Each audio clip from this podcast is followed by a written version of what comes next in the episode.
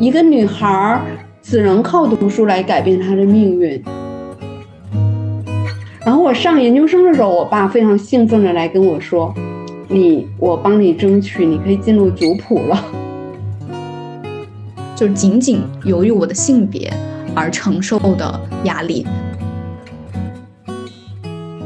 大家好，欢迎收听新一期的《和别人的男朋友一起逛公园》，我是主播之一丁影子。大家好，我是主播之二吴王。大家好，我是主播之三阿贝。欢迎收听这一期的播客。我们这期的主题呢是异性恋女性主义者的困境。那最近，呃，其实关于女性主义的话题。嗯，大家讨论的很多，然后这个话题其实最早也是我们的听友建议我们去聊的这样的一个话题。嗯，我其实觉得这个话题本身，它就是有一种预示，就是预示着我们现在确实是在很认真的去思考女性主义或者女性主义者生活的这样的一些很具体的事情。所以我觉得在呃我们今天播客的刚开始想。先让我们的主播们一起来分享一下，就是大家听到这样的一个主题，第一感觉是什么？第一感觉就是，嗯，自己在一个人生巅峰，千万不要太洋洋自得，就这个剧本随时都可能翻到另外一个 B 面去。就比如说以前，就是好像主流的东西，比如说我们说这个。呃，所谓的异性恋或者呃，在婚姻状态里面的女性，为什么现在非常的困扰？其实是当剧本翻到这面的时候，他们没有做好思想准备。嗯，如果他们做好思想准备，并在他的位置上感到安适的时候，我觉得这个困扰是不会那么大的。而且大家可以很快的，就是来互相体验，包括我们会感受到，呃，以前。不选择婚姻，不选择呃，就是主流的这个性取向的这些女孩子们，其实是只能把自己藏起来的。嗯，所以现在其实这个话题能够放到桌面上来，然后也让那个以前自己非常心安理得的这个人群，不管他是嗯女性还是男性。呃，当然，男性最近困扰也很大，我感觉 是个好事儿，是个好事。是的，嗯，我昨天晚上正好在和呃我的在书店办了一个那个大法官金斯伯格的观影会嘛，然后观影会之后大家就聊，其实就聊到了现在女性主义之间其实出现了一条鄙视链，就鄙视链的顶端是不婚不育者，然后他们歧视那些未婚但是是丁克的人。但丁克的人呢，又很歧视那些已婚已育的女性主义，然后他们又会歧视那种家庭主妇的女性主义。其实我觉得特别不好，对我觉得这个特别的不好。我觉得这个所谓的鄙视链本身，它就是反女性主义的。对，对我们一直觉得女性主义它其实就是要关心支持每一位普通的女性她具体的生活，并不是说会有一个完美的。然后更高级的一个模板，让大家所有人都选择那样的生活。如果是这样的情况，那它本身就和就是我们支持每个人都能够自由的、安心的生活，它就是冲突的。我觉得这个问题，刚刚两位主播也聊到，就是他们看到这个问题的第一反应嘛。我觉得我们其实可以回到这个问题它更本初的那个东西。就是女性主义到底对我们的生活产生了哪些影响？所以我觉得我们可以分享一下，因为我们三个正好都是呃异性恋的女性，嗯，然后也处于不同的这个生长呃年代，然后今天我们就其实可以从自己呃最切身的生活的这个经历去聊一下，就是我们作为一个普通女性。第一次去感知到这个，可能都不是女性主义，而是我们自己的女性意识在我们的生活中第一次，呃，有所感知、有所萌芽，是大概什么样子的一个经历？我其实是在疫情开始的时候，我那个时候在国内，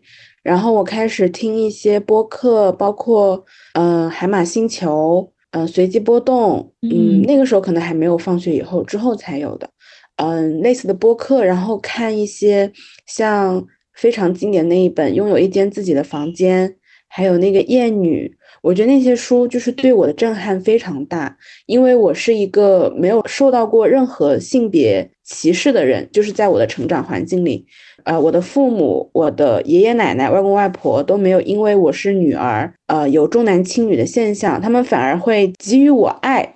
嗯，不吝啬的爱，嗯。但是昨天我们也有在观影会的时候提到，呃，我们这些没有受到过性别歧视或者性别迫害的女性，嗯，也依然会有女性主义的一部分，是因为我们并不需要受到了迫害，我们才能感同身受。而是因为，呃，我们觉得我们是一个共同体，所以我们才对其他人的遭遇感到，呃，难过、愤怒，甚至是会为他们发声。嗯，昨天那个看那个大法官金斯伯格，他就说了一句话，他说：“女性的选择就是女性要成为自己人生的决策者，这个才是女性主义。”嗯，无论你是选择生育，还是选择丁克，还是选择。嗯，不结婚，不生小孩，不谈恋爱。我觉得，嗯，只要女性像一个人一样，像一个成年人一样，可以做自己的选择，我觉得这个就是她女性的意识的一部分。嗯，然后我觉得，对于我来说，就是在我开书店以后，我可能在在场的那个环境里，线下的环境里待的时间特别多，我接触到的大部分学习未来的热情以及。那种，我就能感受到他们身上的力量，嗯，然后我就会想，如果有一天他们要走进社会里，那他们还是会像现在这样这么呃无忧无虑，这么快乐嘛？因为毕竟在大学里还算是一个比较呃和谐的象牙塔的环境嘛。然后呢，呃，我就想，我是不是可以为呃这些比我年纪小一点点的妹妹们做一点什么？呃，所以我们今年就是从这个月开始就在做女性相关的，呃，观影会或者是读书会嘛，嗯，那确实也吸引到了很大一部分刚刚进入大学的学生。其实我会发现他们身上有着比很多可能四十岁、五十岁的女性身上更多的一种力量，他们的共情能力以及他们的表达能力，还有他们的勇敢。都超出我的预料，然后我非常非常的开心，就是可以有一个书店，然后可以把这群人聚集在一起。我有跑题吗？真好，没有 没有。因为阿贝前两呃昨天吧，前天发了一个他小红书那个嗯就是大热的那条帖子，他是说跟一个来应聘他们书店兼职的男生的对话。然后阿贝就呃向他解释了为什么自己要招这个兼职是个女孩子。我觉得阿贝可以再讲一下，我就觉得还挺有意思的。哦，对对对，嗯，是的，就是我是因为今年书店的生意慢慢好起来，然后我觉得我也可以有更多的精力去做一些线上的创作的工作，所以我就决定给书店找一个兼职的店长。那在我去年的时候，就书店还业绩非常平平，然后经常养不活自己的情况下，我其实就加到了一个某长沙书店店主的微信，然后他发了一条招聘启事，就是说，呃，我们书店大部分的客户都是女孩子，所以我们的要招的人会比较倾向于小哥哥。然后我当时看到了这条朋友圈，我极其生气，我当下就把那个老板给拉黑了。然后我就想，如果有一天我有能力了。呃，书店可以有这个资金，可以招到一个女孩，就是可以招人了。那我是女性优先，而且我希望以后书店的团队都是女孩子，因为我觉得就是在现在这个职场上面，呃，女性受到了太多的，无论是不同薪同酬，还是因为他们有可能会需要放产假而拒之门外等的这种情况，呃，发生的太多了。我觉得书店能做的非常少。呃，但是我愿意就是去把女孩子的力量集结在一起，所以我就发了那个招聘启事。然后有一个很有意思的是，有一个阿姨就来跟我说，她说她觉得很奇怪，呃，贝贝，你明明是一个接受过良好的教育的人，你还去西方接受过教育，呃，然后你还是个非常独立自主的女生，你为什么会倾向于只选择女生呢？然后我就说，那你觉得我应该怎么发这个招聘呢？他说，我觉得你应该以优秀为先。我觉得当时我就没有办法和这个阿姨继续更深的交流了，因为我觉得我们的思想频道好像并不在一个呃同等的频道上。但是我在那个小红书上发了那个我和那个男生的聊天记录之后，非常有意思的是，有一个不知名的网友，我不知道他的性别。嗯，他其实有对我的这种做法嗤之以鼻，且呃说我非常的偏激和极端。所有的人没有一个人站在他那边，然后都是站在我的这一边，然后呃以不同的理由去分析为什么这个人他会说出这样的话，以及为什么呃这个店主我呃会做出这样的事情，并让他们感到很开心很高兴。这几天我一直在想到，就是影子写的那首诗。我就想，呃，可能我不认识这些娜拉，但是我能够感受到他们这个世界上有千千万万个，呃，和我一样的女孩子，我们站在一起。我觉得那一刻我还是挺感动的，我也挺感动的。对，阿贝真的特别 蓬勃，而且特别实干，就是每天都在，好像第一线，就是用自己的行动去实践他所认同的一些理念。嗯，我们回到就是刚刚的问题，其实我感觉阿贝，呃，作为零零后的女孩，好像是她生长成长的这个过程中，呃，相当于是先遇到了女性主义，然后这束光可能就是把她对于整个生活的一些感受、一些理念，就是照得更加的亮、更加的清晰，就是给我一个这样的感受。然后我作为。九零后嘛，我们就可以逆着这个往这个历史的七零后。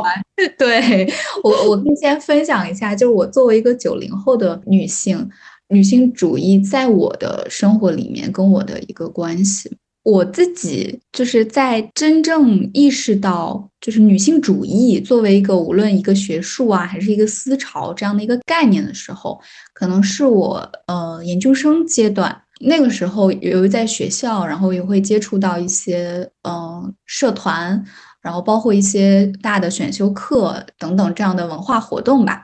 然后让我有这个机会比较直接的接触到，比如性别研究、性别意识的一些讲座或者课程。然后包括社团去做的一些类似于像阴道独白这样的非常鲜明的、具有性别意识的，然后非常多元文化的这种活动。但其实后来我自己去呃回溯我的那个经历，我觉得就真正的我并不是遇到了女性主义这样的一个概念之后才成为了一个女性主义者。哦，我觉得我的那个经历是就是在我后来想到一个很有意思的事儿，就是我初中的时候。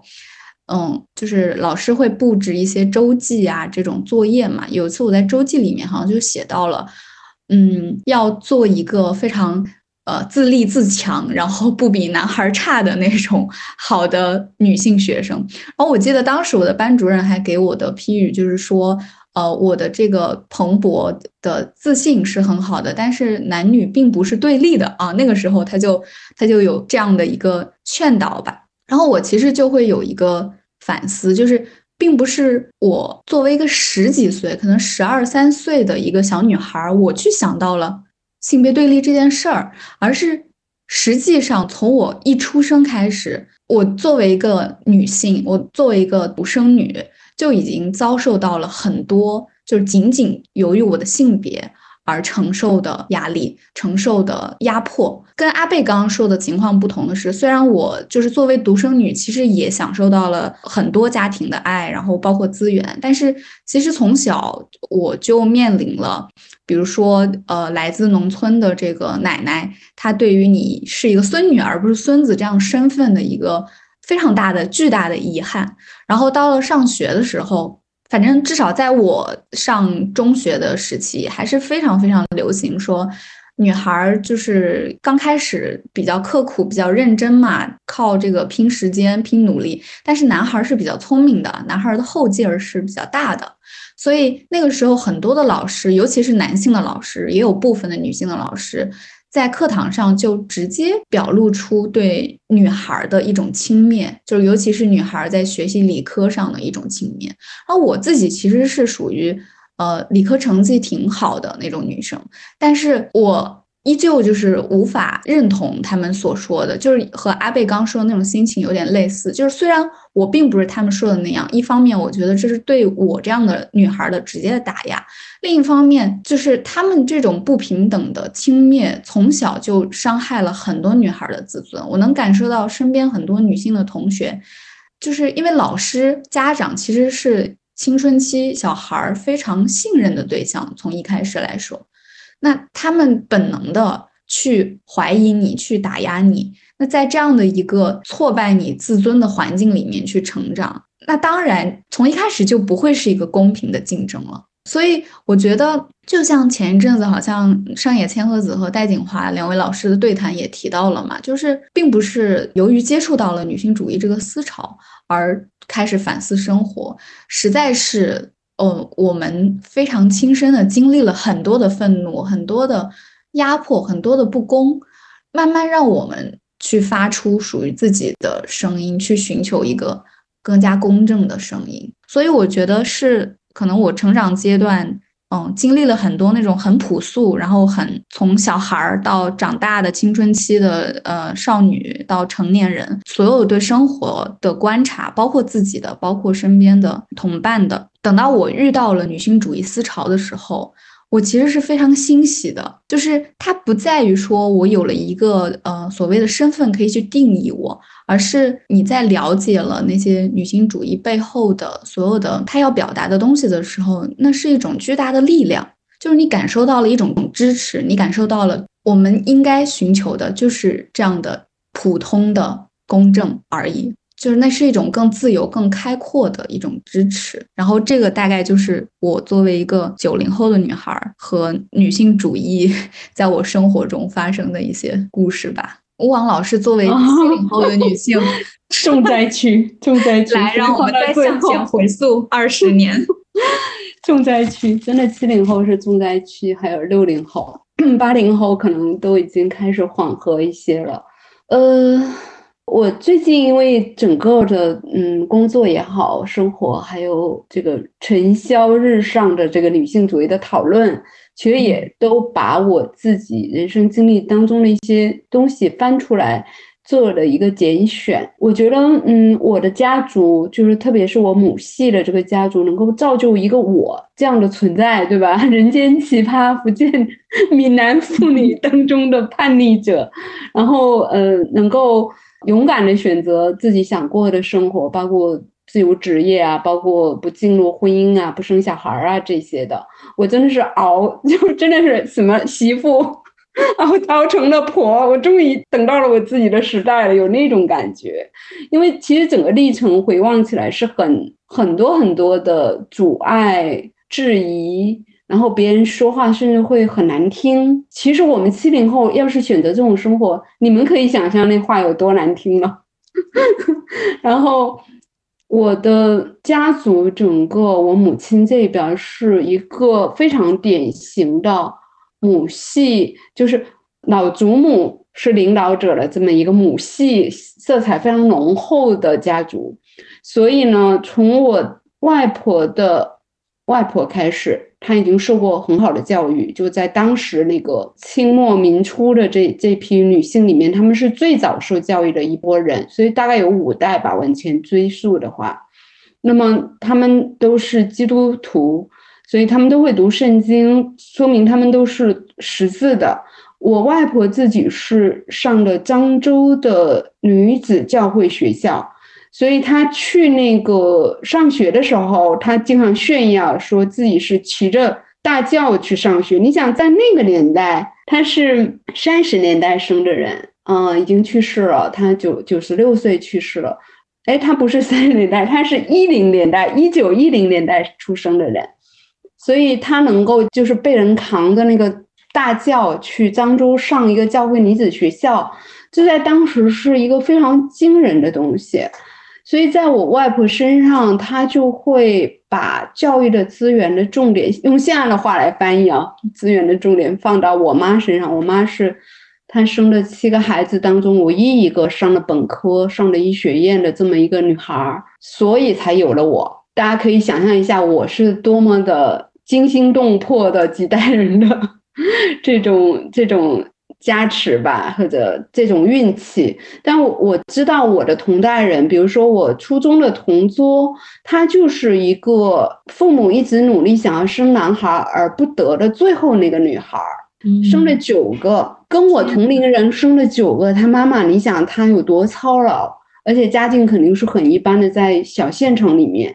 那么这个生到这个女孩，她经常自我嘲笑说我是闽南话叫做蛋尾，就是鸡蛋的尾巴，就一只母鸡到老的时候 快不能生，它的能量、它的身体、它的营养已经都跟不上了。所以我那个同桌个子很矮，他老自我嘲笑，其实她很漂亮，也很可爱，性格也非常的好。但是他就是觉得自己个子小，是因为他母亲生到无力再生了，第九的女儿嘛。然后他父母因此就到内就到内山，就是山里头收养了一个别人不要的儿子。然后把这个儿子就宠到一个不行不行的，就是我去他家玩，就会发现这个弟弟非常的皮，非常的骄横，所有的姐姐啊、妈妈呀、各种家族女长辈都围着那个小男孩在转。我当时就觉得这小男孩长大肯定不学好，长得还有点漂亮那种。嗯，我可以去跟踪一下他后来命运怎么样了。所以我所处的那种闽南的县城的环境，其实我身边所有的女孩。都是很不公正的被对待的，甚至我的高中同桌的母亲那边是惠安女，所以他家经常会接待一种。女亲戚，你想都想不到的，就是逃婚出来的哦。比如他的表姐、堂姐、堂妹，就是比他大的这些女孩，也就十几岁呀。因为我们上高中也就个十五六岁，对吧？嗯。所以就十七八岁，他们就希望她去嫁给惠安那边，是从来没有见过面的一个男人。然后他就会跟我说，最近我们家又接待了一个逃婚出来的。女孩儿，嗯，然后我就非常的无语了，就就老觉得太悲惨了。就这样的故事是在闽南地区是比比皆是的。那我父亲那边的家族其实就是一个非常典型的父权制的，就是海边的这种渔村里的，就有点像惠安那边是差不多的。所以我曾经写一首诗，写到就是我妈妈生我的时候和生我弟弟的时候，我的奶奶有一个特别。具象的动作，生我的时候送了一只小母鸡，瘦瘦的；生我弟的时候送了一只大公鸡，就这种隐喻，这种这种难以用语言描述的卑微感，对吧？就是对我妈妈来说也是很很刺激的。然后我妈妈她是一个受过那么好的教育，然后在那个年代非常的独立，然后呃也是医院里的医生。然而她回到我。父亲的家里，他是一样不能够上桌吃饭的。我记得就得在厨房里跟那些所谓的嗯妯娌们一起做饭，一起在那个小黑乎乎的厨房，那种闽南的海边的石头屋子，那个厨房很黑暗。然而我可以，为什么？我上大学了，我在我们家族的地位是靠我上了一个名校争取来的。我爸就会跟他们炫耀嘛，需要我在场嘛。所以我不用去那帮忙，是因为我上了大学以后，我的家族地位提升了。然后我上研究生的时候，我爸非常兴奋的来跟我说：“我帮你争取，你可以进入族谱了。”天呐，我最近听到了一个一模一样的故事，而且还发生在比 我小的女孩子身上，就在湖南的一个小县城里，她也是过来面试的女孩子。也是以前不能上桌吃饭，然后读了大学之后可以上桌了，然后考了研究生之后可以被进被被放入族谱了。天呐，一模一样，就各地都一样，就在这种县城啊、农村啊，一个女孩儿只能靠读书来改变她的命运，要不你就在那个地方就沉沦了，等于是。那我肯定是一个个性非常强，我为什么养成了非常强的个性呢？就是因为我在无时不刻的。抗争，比如我的初中的班主任是个男老师，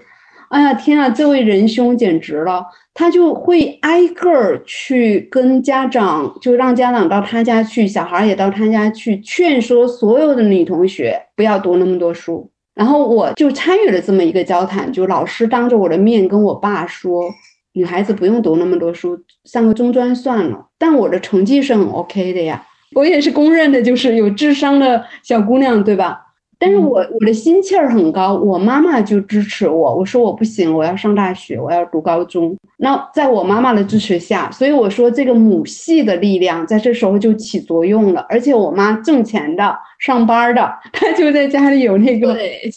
硬气的东。如果她是个农村妇女啊，然后又没有知识，剥削的，就是完全没有自主的，没有收入的话，我就走不了这条路了。所以我说，这个走钢丝绳的这个滋味，只有七零后和六零后的女生才能够深深的体会的。就你的每一步都是如此的惊险。可能当时我软弱一下，我就去读一个他们都选好我要读的东西了，就是上南京军区的一个护士学校。那我就变成了护士了。我没有觉得护士工作不好，但是比起我内心理想中的，比如我当时想画画，我爸也不让；后来想搞文学，其实他内心也是不同意的。但我母亲就一直始终如一的认为我做的任何选择都是对的，而且他有经济基础。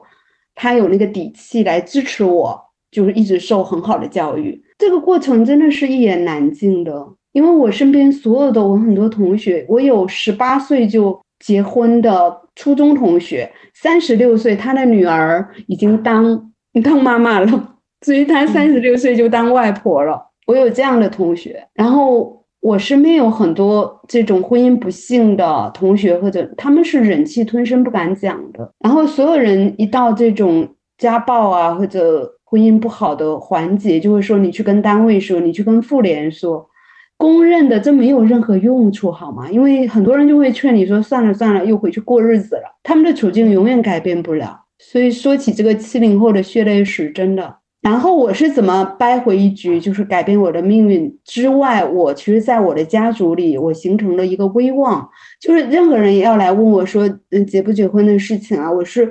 非常暴躁的 反击，说别问那么多，就是你一定不能够，就别人催婚你啊，或者来打听你的私生活的时候，你不能那个声音比别人低，就你声音一旦高上去，其实他们就拿你没办法了。而且我过年。我是不去亲戚家拜年的，因为我觉得我没时间，我要搞搞事业，我要写东西，就是我用写作这件事情抵消了所有的社会，就是家族里的这种施压的东西。我不愿意听到任何人来问我任何一句，因为我觉得我没做错，首先对吧？其次是这是我的事儿，关你屁事。我有这种心态，然后甚至我的。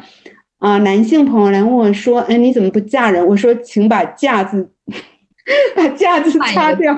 换一个词。我就你只能问我说：‘你为什么不找一个人结婚或者组建家庭？’你说‘嫁’就好像对对，很奇怪。就我对你托付出去的感觉。我对语言当中的这些东西，我非常的警惕。嗯，甚至我去年在一个呃，在一个地方学画画，那个老师也会说：‘哎。’你买这么好的画材，你你说哪个男人能养得起你？我说，我为什么不能养活自？首先，我为什么不能自己给自己买很好的画材？其次，我从来没有想过一个男的要来养活我呀。还有，我难道不能娶一个男的吗？我如果真的很猛的话，对吧？就大家如果是公平的，你要用嫁，我就用娶来。对付你，因为我的这种偏激或者冒进，是因为我有太多的无法发出我的声音和太多身边的这些女孩的故事累加起来的愤怒。我的这个愤怒是非常非常有一个因果链条和逻辑关系。我甚至自认为我不是一个多么激进的理性主义者，或者我在呃公开场合我很少用冒进的话。去触犯他人，但是千万不要踩我的底线。当你踩我的底线的话，我话说的比你还难听，还刻薄。对我前阵子还有一天晚上突然想到，就是大家现在会说到一些什么呃厌男啊，然后什么是呃性别对立这样的话，甚至有很多人开始泼脏水嘛，就说这是一种女权流量之类的哈。然后我当时就。突然想到，说所谓的厌男，他不过是长久以来、千百年以来对厌女的一种反击罢了。你现在说你不要厌男，可以啊？那你不要进入一个呃死胡同鬼打墙，对吧？不要厌男的前提可以啊，不要厌女就好了。你没有了厌女，我们反过来就不会再有这种反击。就是他有时候就是这样的一种逻辑，但是很多人其实看不到背后的那个层面。嗯，是的，厌男和这厌女都是不对的，本质上，对吧？对，当我们在说厌男的时候，就好像又回到了那个非常庸俗那个北大那个说你是不是被男人伤害过？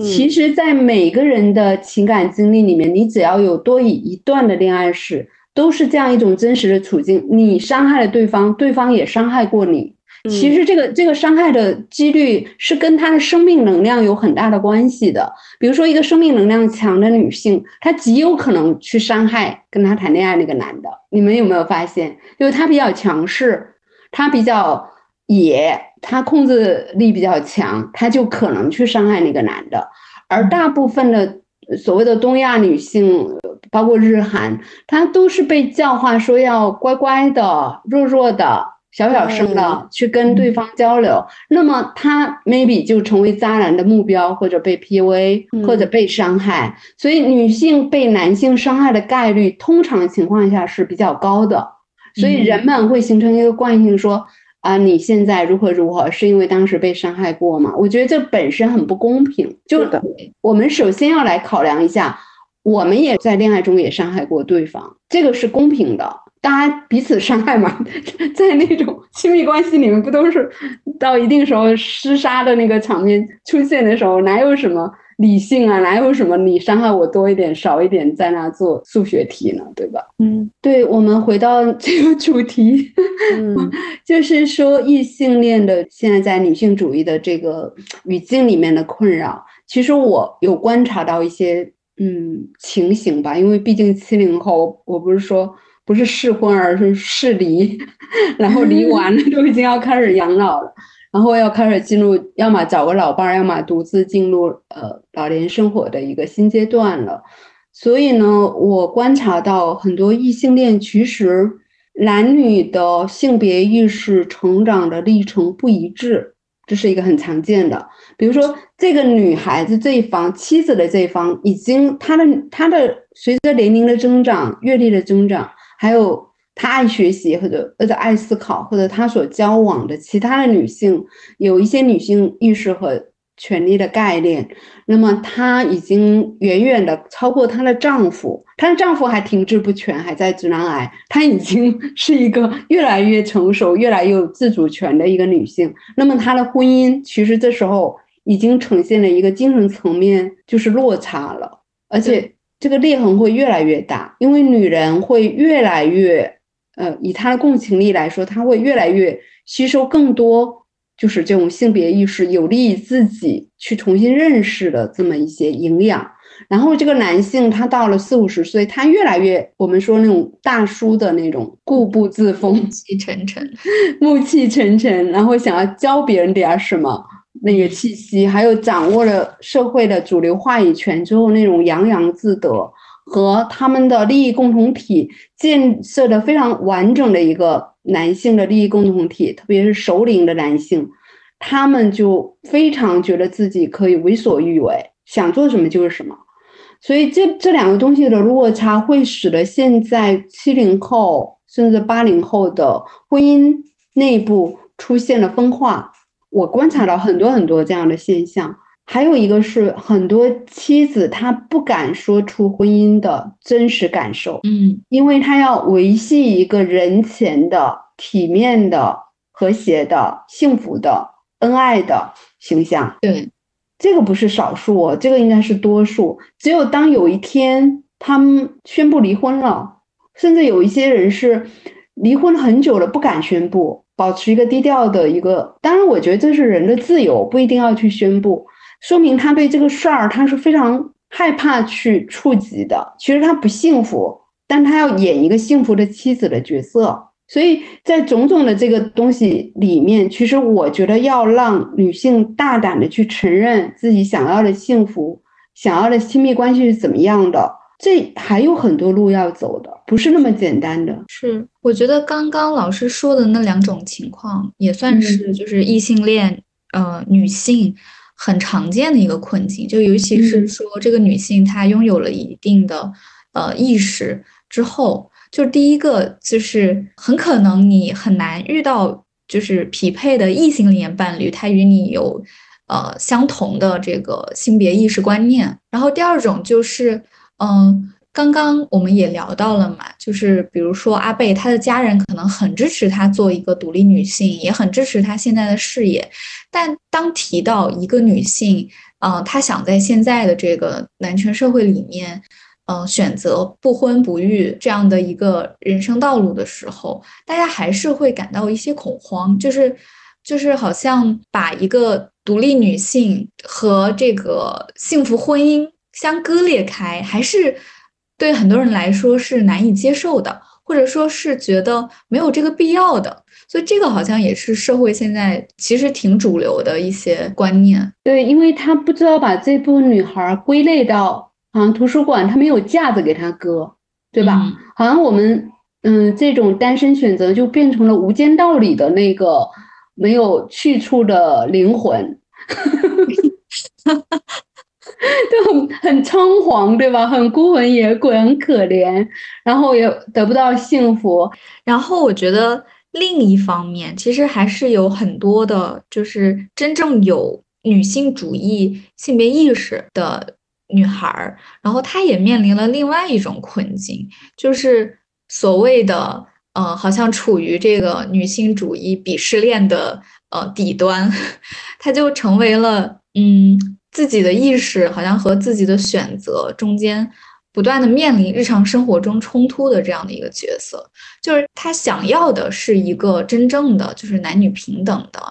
然后不断去为此而抗争的这样的一个生活，但同时他可能又进入了一段异性恋的婚姻，这样一个异性恋婚姻的身份又给了他直接的压迫。对，所以我觉得这个也是另一种，就是异性恋女性主义者所直面的困境，就他们在身份认同上非常难以自洽，嗯，就不仅仅是舆论的呃所谓鄙视链的这样的一种压迫，而我其实觉得在生活中他们也会面临很多的割裂。对，首先，嗯，作为一个婚姻家庭的这么一个。成员吧，就是说你你在这里面组成，比如说在一些社交场合，在啊上野老师没有对中国有这么大的女性群体有这么大影响之前，他们是非常就是自洽的。他们在任何的社交场合公开的，他们会谈论自己的丈夫啊、孩子啊，那个那那个感觉，他其其实是非常非常主主流的意思，就是非常非常舒服的，只能这么说。就他没有任何的障碍，不会有人同情他，不会有人用一种哀怜的眼神看着你。他没有接受过这种待遇，他不知道像一些单身的女性，特别是大龄单身，所谓的剩女阶层啊，都把他们已经都贴了这么难听的一个标签的这群女孩，曾经面对的是什么一种处境？这个跟男权，嗯。男权时代的男人们就完全不知道女性受到什么样的待遇，是完全是一个系统的。我不能说量级一样，对吧？因为他规规矩矩的进入了一个人们认为对的一个生活，嗯，符合主流价值，符合主流价值观。我没有想要去批判他，我现在要讲的是，你选择了这个生活，然后。它是可能有反噬的，这个生活的反噬，其一是你可能没有办法真实的表达出自己对于对方的要求，和比如说在一个丧偶式的婚姻里面，很多女性，她其实是没有没有任何渠道去反抗的，她唯一可能反抗的就是离婚，闹离婚，对吧？嗯嗯，她也没有办法去跟她丈夫说，你来接受一下男权，呃，什么什么制的这些问题，你来上个男德班，上个男德班，接受一下培训，帮我一起带小孩做家务，她没有这个可能性的，她其实是很可怜的，因为她两边儿。都没有支持，对吧？别人看她是正正常常的生活，然而她们其实也是非常弱势的一些女性群体。那么，我觉得我们要做的事情里面，包括我们在这样的平台发声，也要为这部分的女孩们、女人们去提供支持的。至少你应该发出你的声音，给外界听到，或者你非常信任的朋友听到，然后你知道人生其实有很多很多自由选择的机会的，你可以选择其他路去走嘛，对吧？对，它其实是一个好像直面更加真实的生活真相的一个过程。我就想到前几天也是在一个 B 站 UP 主那里，也是一个女孩，然后她非常。真诚的分享，就是她接触这个女性主义的一个心理过程。他就说，他刚开始接触女性主义的时候，嗯，他是挺认同的，但是这个认同带来的清醒，让他日常生活中多了很多的痛苦。就比如说，他以前其实可以，呃，就去看一些霸总文啊，然后吃一些那种很工业的糖，他也不会去。反思或者观察到这个糖里面有有很多就是歧视女性的部分，然后他也可以毫无顾忌、毫无呃任何就是杂念的去享受一个女孩她如何美美的打扮自己，然后如何呃就是你也不会有所谓现在这种服美役这样的一些一些考量，是。所以当时这个博主就说，他有很长一段时间是面临了一个好像有一点两难，就是生活多了一些由清醒带来的痛苦，嗯，但是后来他呃继续分享的时候，他也说了一句话，他说，呃，现在我更加坚定的觉得，这种痛苦的来源不是我清醒，而是我还不够清醒。我觉得就是这个话说的特别的真实，也特别的好。就是我们现在去说这个异性恋女性主义者在当下所遇到的困境，其实我觉得是特别真实的。就是因为我们没有办法生活在真空的时代，我们就是离真正的女性主义者想要的那个，嗯，更公正的、更平等的世界是有很长距离的，还有很长的路要走。但是你也不能说当下我们就不过日子了。就 对，就是我们还是要直面你生活里面可能遇到的很多的压迫、拧巴，你自己在身份认同上的一些一些突破。所以我觉得这个其实是要真实的看到，并且去像老师刚刚说的，形成一个相互支持的系统的。因为刚开始真的就像我刚分享那个博主说的，就是你的生活清醒了之后，就是。在异性恋里面，可能你之前感受到的一些不舒服的地方，它还没有那么的清晰，因为那个时候可能你的女性意识，呃，女性主义的这样的一些常识性的东西，呃，它因为其实女性主义会提供一个一个视角嘛，它能让呃我们就是更加广阔的看到生活中为什么会存在这样的现象背后的一些本质。说白了就是就是这个。所以，当你不知道那些本质的时候，你可能会觉得，啊，他是呃，比如性格性格不合，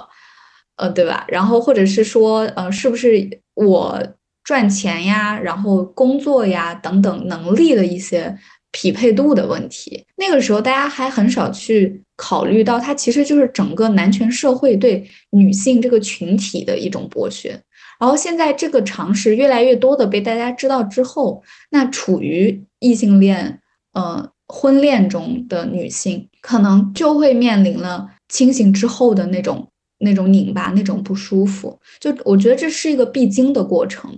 但是就像那位博主说的，就是你之所以还觉得生活多了很多痛苦，然后很难以自洽，恰恰是因为。这还只是一个刚刚的开始，就是当你更加坚信女性主义的那个生活能够给你带来的那个自由的部分的时候，其实就会度过这个过程。对，嗯，我是，嗯，今天可能这个话题我有比较多的信息量，嗯，可以来分享。就是我曾经有，嗯，相当一段时间，就是做速写中心之前，我是做了心理咨询师的，大家也都知道，嗯，我当时做。的咨询里面也包括了伴侣的咨询和单独，就我大部分客户哈，其实还是来访者还是女性，但是有时候也会介入一些婚姻的咨询。所以，嗯，当这些女孩们或者女人们来跟我问说，她们现在在婚姻、爱情或者有孩子的这种家庭里面面临的困境的时候，我会。嗯，非常温馨的提醒他，我说：“那你比如说你是孩有孩子对吧？那你是女儿还是儿子？他就说啊，女儿。我说那我要问你一个非常尖锐的问题：如果你的女儿不结婚不生孩子，你自己是一个什么态度？其实这个很尖锐。嗯，其实通常大部分妈妈都是非常犹豫的，可以这么说。还有一个是。如果你生的是个儿子，我要问你一个问题：你有没有告诉过你的儿子，或者你在日常生活中有没有培训你的儿子做家务的好习惯？因为他将来是要成为别人的丈夫或者男朋友或者伴侣的。你有没有这样的习惯？当你在抱怨你的丈夫不做家务、上五四这种婚恋的时候，你有没有意识到，其实你也有责任去让你的儿子？成为一个未来的好伴侣的，对吧？这个东西其实每个人他都是一个命运的一个交汇点。就当我们抱怨说啊，以前那个封建时代，就是说女人命苦啊，遇到男人不好啊，其实不是这样的，因为那是一个结构性和就社会性的问题，不是一个女人的运气好像翻牌翻的好，赌博赌的好。对吧？因为社会普遍的男性的这个体量里面有这种性别平权意识，为妻子呃干很分担很多，包括育儿的这种这种痛苦的男性还是非常非常小的基数的，所以你碰不到，就算你很努力，对，就你只有两张牌，可是男性手里拿是拿着四十张牌，对。对，所以就往往在这个处境里面，很多女孩会自以为命不好，或者说没有呃拿到一张好牌，而在男性呢，他浑然不觉自己做错了什么。对，所以我就觉得，就是当女性主义的这个声音在越来越多人的心目中响起的时候，嗯，这个所谓的困境，就是暂时的这种。痛苦这种，甚至有自厌，就是自我厌弃的这种部分，可能它是必然要经历的部分，因为确实我们现在就生活在这样一个充满着压迫跟不公的现实，有很多东西是我们很难去摆脱的，就比如说，呃，就是婚姻里面的一些，就你已经进入的一段婚姻，它里面客观存在的一些不匹配的问题，就是。当然指的是这个性别意识上的不匹配，然后比如说原生家庭，对吧？比如说你要面临的呃职场的呃社会的这种无可避免的工作上的接触，就是我们一定是会嗯，甚至可以说时时刻刻被冒犯，就是要做好这种时时刻刻被冒犯的准备，因为这是我们现在所身处的社会的现实。但是我们。有了这样的意识之后，你其实能更加清楚的知道，哦，它是一种冒犯，而你会更坚定的与自己站在一起。其实我有一个问题还挺想问影子的，就是在我女性意识崛起之后。呃，我在跟我的前男友在一起的时候，我觉得非常的难受。就以前我也会觉得很拧巴，但是当我接触了女性主义之后，我会觉得我找到了我拧巴的来源。就比如说，呃，可能我们对于一个男人的好的标准就是他不出轨，然后呢，他比较顾家，他就算一个好男人了。但是我发现他无法跟女性做到共情，尤其是杨笠当时因为那个普信男的事情被网暴嘛。然后后来又出了那个唐山打人的事件，我都觉得他身上展现出来那种淡漠是我根本无法忍受的，嗯，所以我就是想问影子，你肯定你跟你男朋友在一起很长时间了，然后我想你们之间也会有这种意见不合，然后对于女性主义上有一些不同的见解的时候，你是怎么选择走下去的呢？就是继续跟他待在一起，然后你又是怎么嗯？我能说，因为那天那个金斯伯格特别搞笑。他说他以前上上法庭的时候，他看着那些大法官，因为他是为性别歧视打法律嘛，打案子嘛，所以他觉得那些大法官都是些幼儿园小朋友。他要是一个老师，他要去教他们，这个是性别歧视。所以我想，应该也会有很多女性在这种男女朋友，就是在这种恋爱的情况下，他们也感受到了很拧巴，但是又不知道如何去和自己的男朋友进行沟通。嗯，我觉得。阿贝这个问题问的特别好，因为我今天也想分享一个，我在分享我自己的这个 回答之前哈，也想回应阿贝的这个问题本身，就是我身边真的有很多的姐妹也遇到了阿贝刚刚提到的这个问题，就是有一个跟我。关系非常好的一个闺蜜，她和她的男朋友应该是刚在一起差不多两年吧，所以遇到了很多这个，比如刚提到的，呃，包括唐山打人事件，然后铁链女等等的这种，嗯，性别不公，然后引爆舆论的这些社会议题，然后包括，嗯，今年比如这个上野老师，呃，他的很多出版物更广为人知的这样的一个过程，然后。她就跟我分享过很多，就是她和她男朋友因为一起聊这些事件，聊着聊着吵起来的一个过程。然后甚至，嗯，在聊到一些话题的时候，对方的一些回应成为了她心里的一个像一道刺。嗯，就是她觉得她没有办法和一个无法真正共情女性的男性以伴侣的身份继续走下去。但另一方面，呃，抛开这些好像看似抽象的。呃，理念的问题，在现实生活中，她的男朋友又对她，嗯，是非常尊重，然后也就是没有任何限制的。对，就是她男朋友，其实她能感受到，他还是一个呃既温暖又理性的人的，所以她自己也面临了就是好几个月的这种痛苦的过程。然后我。前阵子正好和他重新见面，我们因为去年年底由于疫情嘛，就一直没有线下聊天。然后今年是第一次线下聊天之后，他就跟我说，嗯，事情有了一些新的进展。他就说他自己其实之前也是处于就是可能女性意识的这个萌芽，嗯，开启了，但是他没有非常，嗯，花花费非常多的时间精力去学习很多的这个相关的知识，然后。出现了和男朋友这个问题之后呢，她自己觉得她她得先搞清楚，就是所有她该呃怎么去想的，她所认同的那些东西，去比较系统的接受这些东西。所以她就去看了一些书，比如说《看不见的女性》呀等等，然后看了一些这个呃社会研究的一些数据。然后她特别可爱，她说有的时候她就故意阴阳怪气的和她的这个 男朋友去分享一些，嗯，比如说这个，呃，我们现在的社会看似嗯平等，就比如说。在男女厕所的这个建设上，因为女性她的生理构造决定了她上厕所的平均时长就是比男性要长。那这种情况下，如果你男女厕所的比例是一比一的话，这个本身它是一种不公正的，所以她就会跟男朋友去进行这种细水长流式的科普。然后她发现，其实她的男朋友是能慢慢的受到感染，能够慢慢听进去的，甚至她还会就觉得这个事儿是一个。是一个契机，她男朋友还会去和自己的同事进行分享，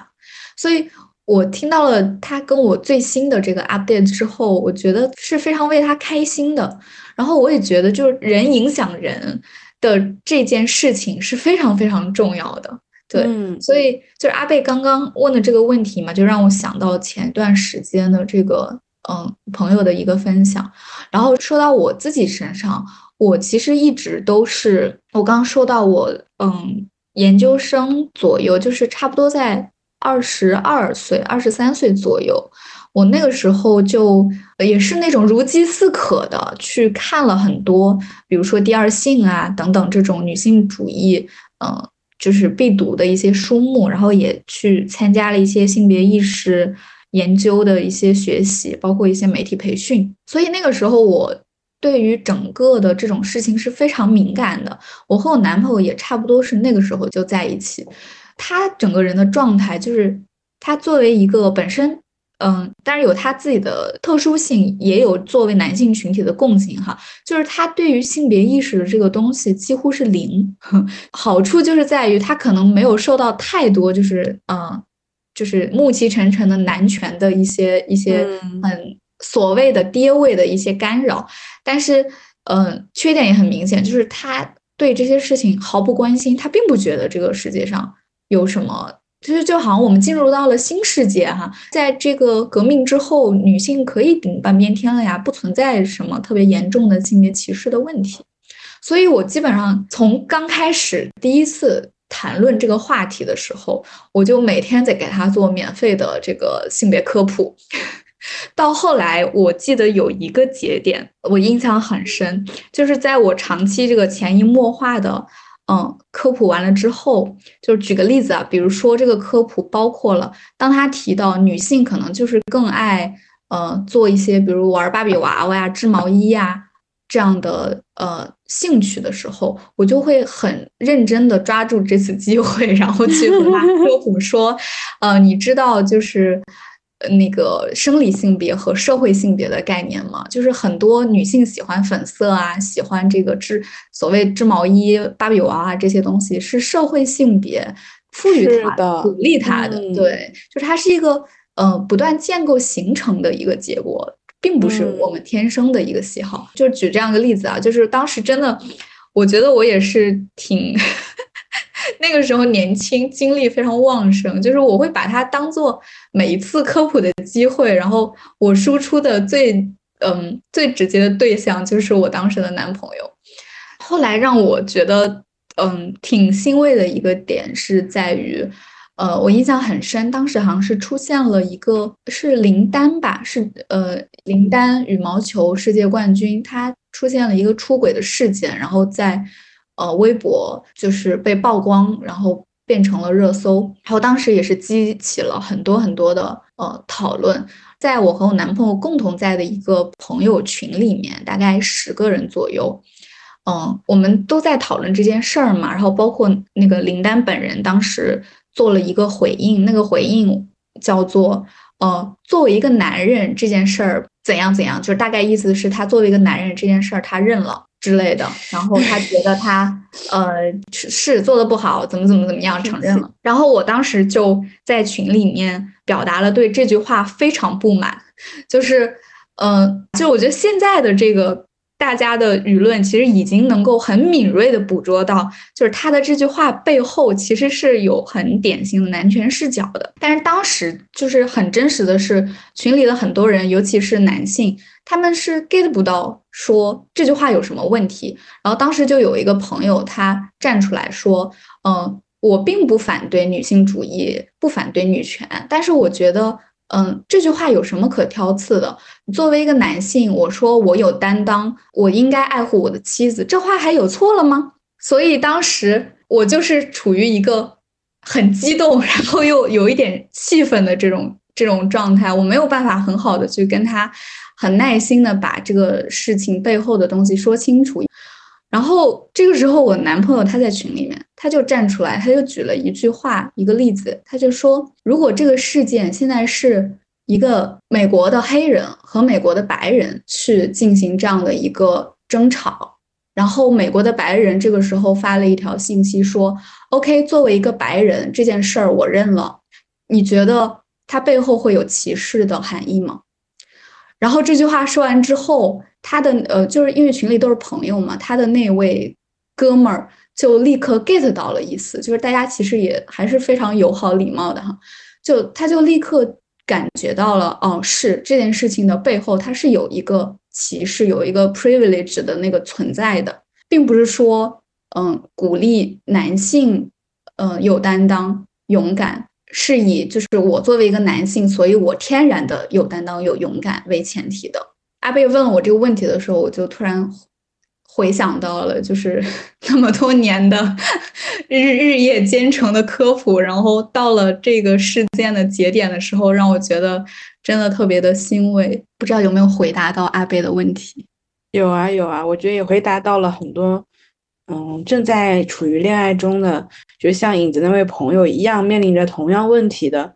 女性朋友的问题。对。我其实觉得，就是我们现在在聊的一个嗯事情，是真的作为一个女性，然后作为一个女性主义者，我们日常可能时时刻刻要面临的问题，就是嗯，当我们拥有了呃所谓的这个性别意识之后，如何去在日常中实践？我刚刚听你们俩交流这个，我觉得这个对话本身很有趣，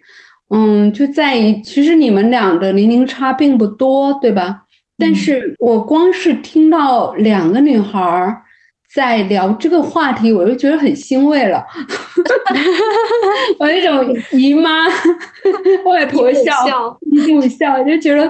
啊，我们我我也是有一种终于熬到我的时代的欣慰感，就是说比我小这么多的两个女孩。可以就恋爱中男友的性别意识的问题，包括将影子对他进行再教育，对吧？他爸妈肯定没教他什么，因为他爸妈就是自顾不暇。中国那一代的父母真的是为了生存，为了这个最基本的那些东西还在打拼，他还顾及不到这么精神化。理念化和就是细化的这种性别问题的时候，其实呃，女朋友或者妻子的再教育水平是很重要的。所以，我们又回到 我们的主题来讲，嗯，异性恋的嗯女性主义者，其实就是应该像影子这样，去无时不刻的举起这个教鞭。这个教鞭不是说要打他，而是说。来告诉他划重点，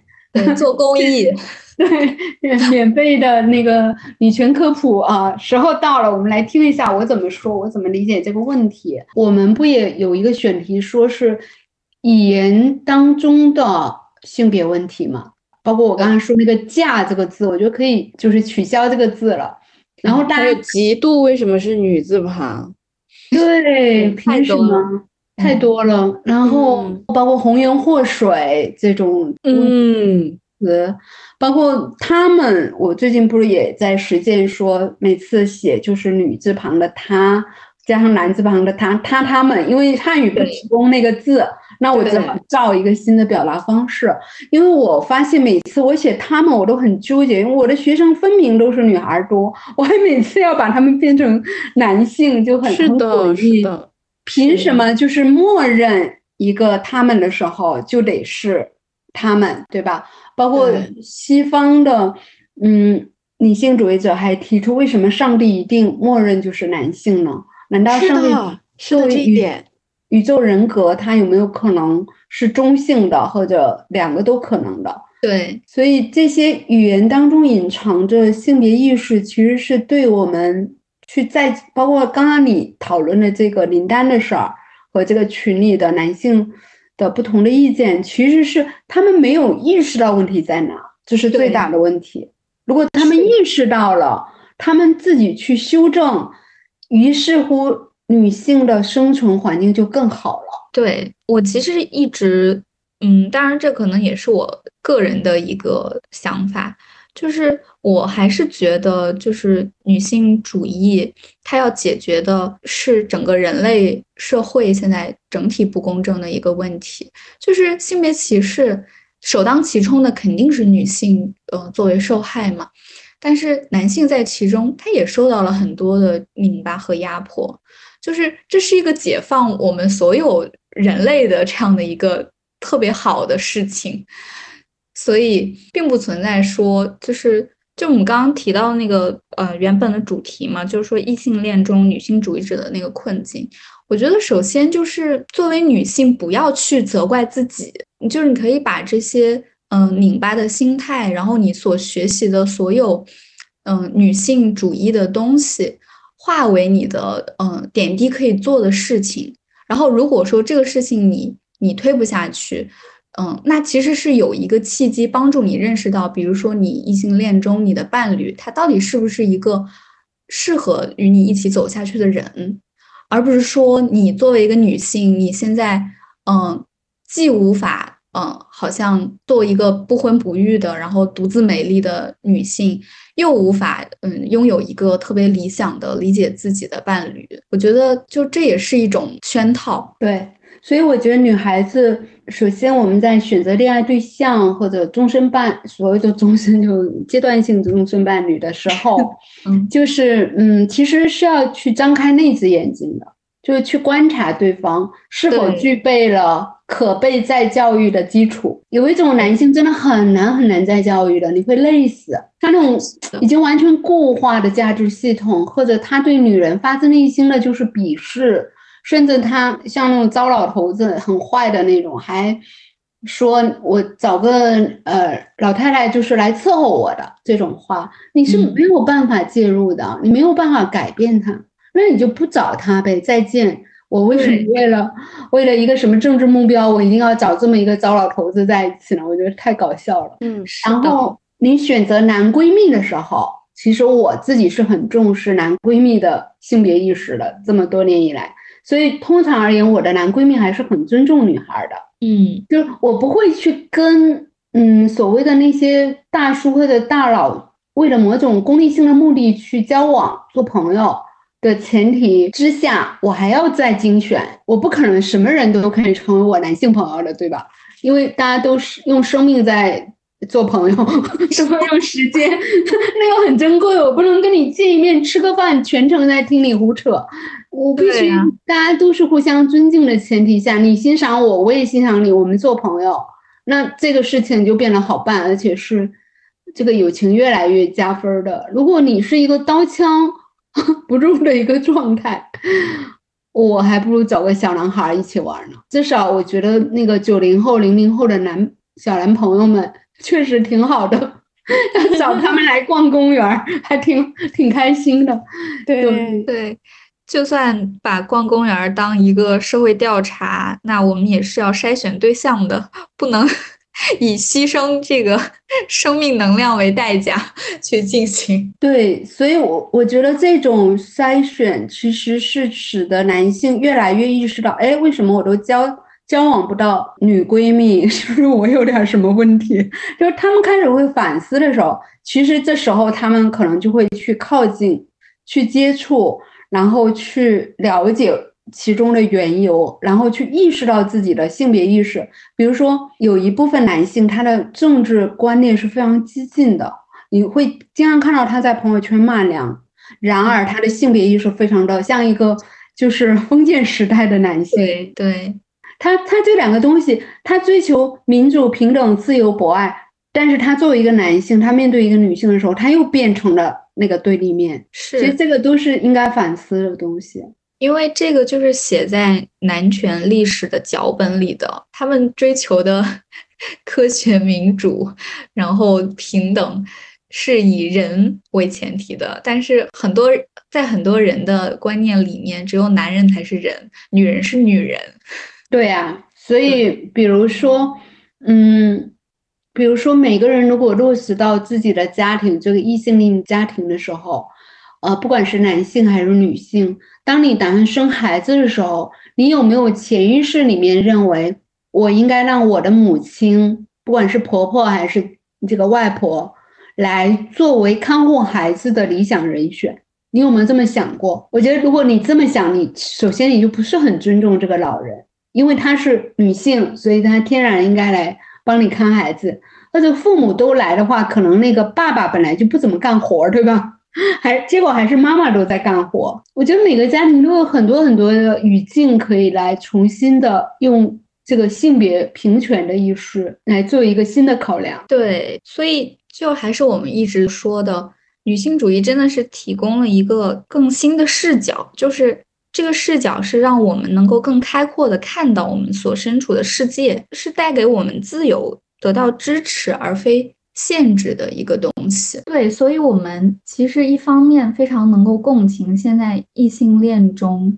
女性主义者的一些困境，但是其实我们又非常明白的能够感知到女性主义本身，它其实是提供了嗯更开阔的一个视角，它是让我们去抵达一个更自由的生活环境，嗯，得到更多的支持而非限制的这样的一个东西。如果说哦，我们日常的生活中，由于嗯了解了女性主义，而多了更多的限制或是痛苦，那其实可以嗯去 mark 一下这个点，去想一想，说我们是不是又同样陷入了一种嗯包着女性主义外衣的一种嗯好像性别压迫或者是鄙视链的呃实质。嗯，那我们今天这个议题就聊到这里啦。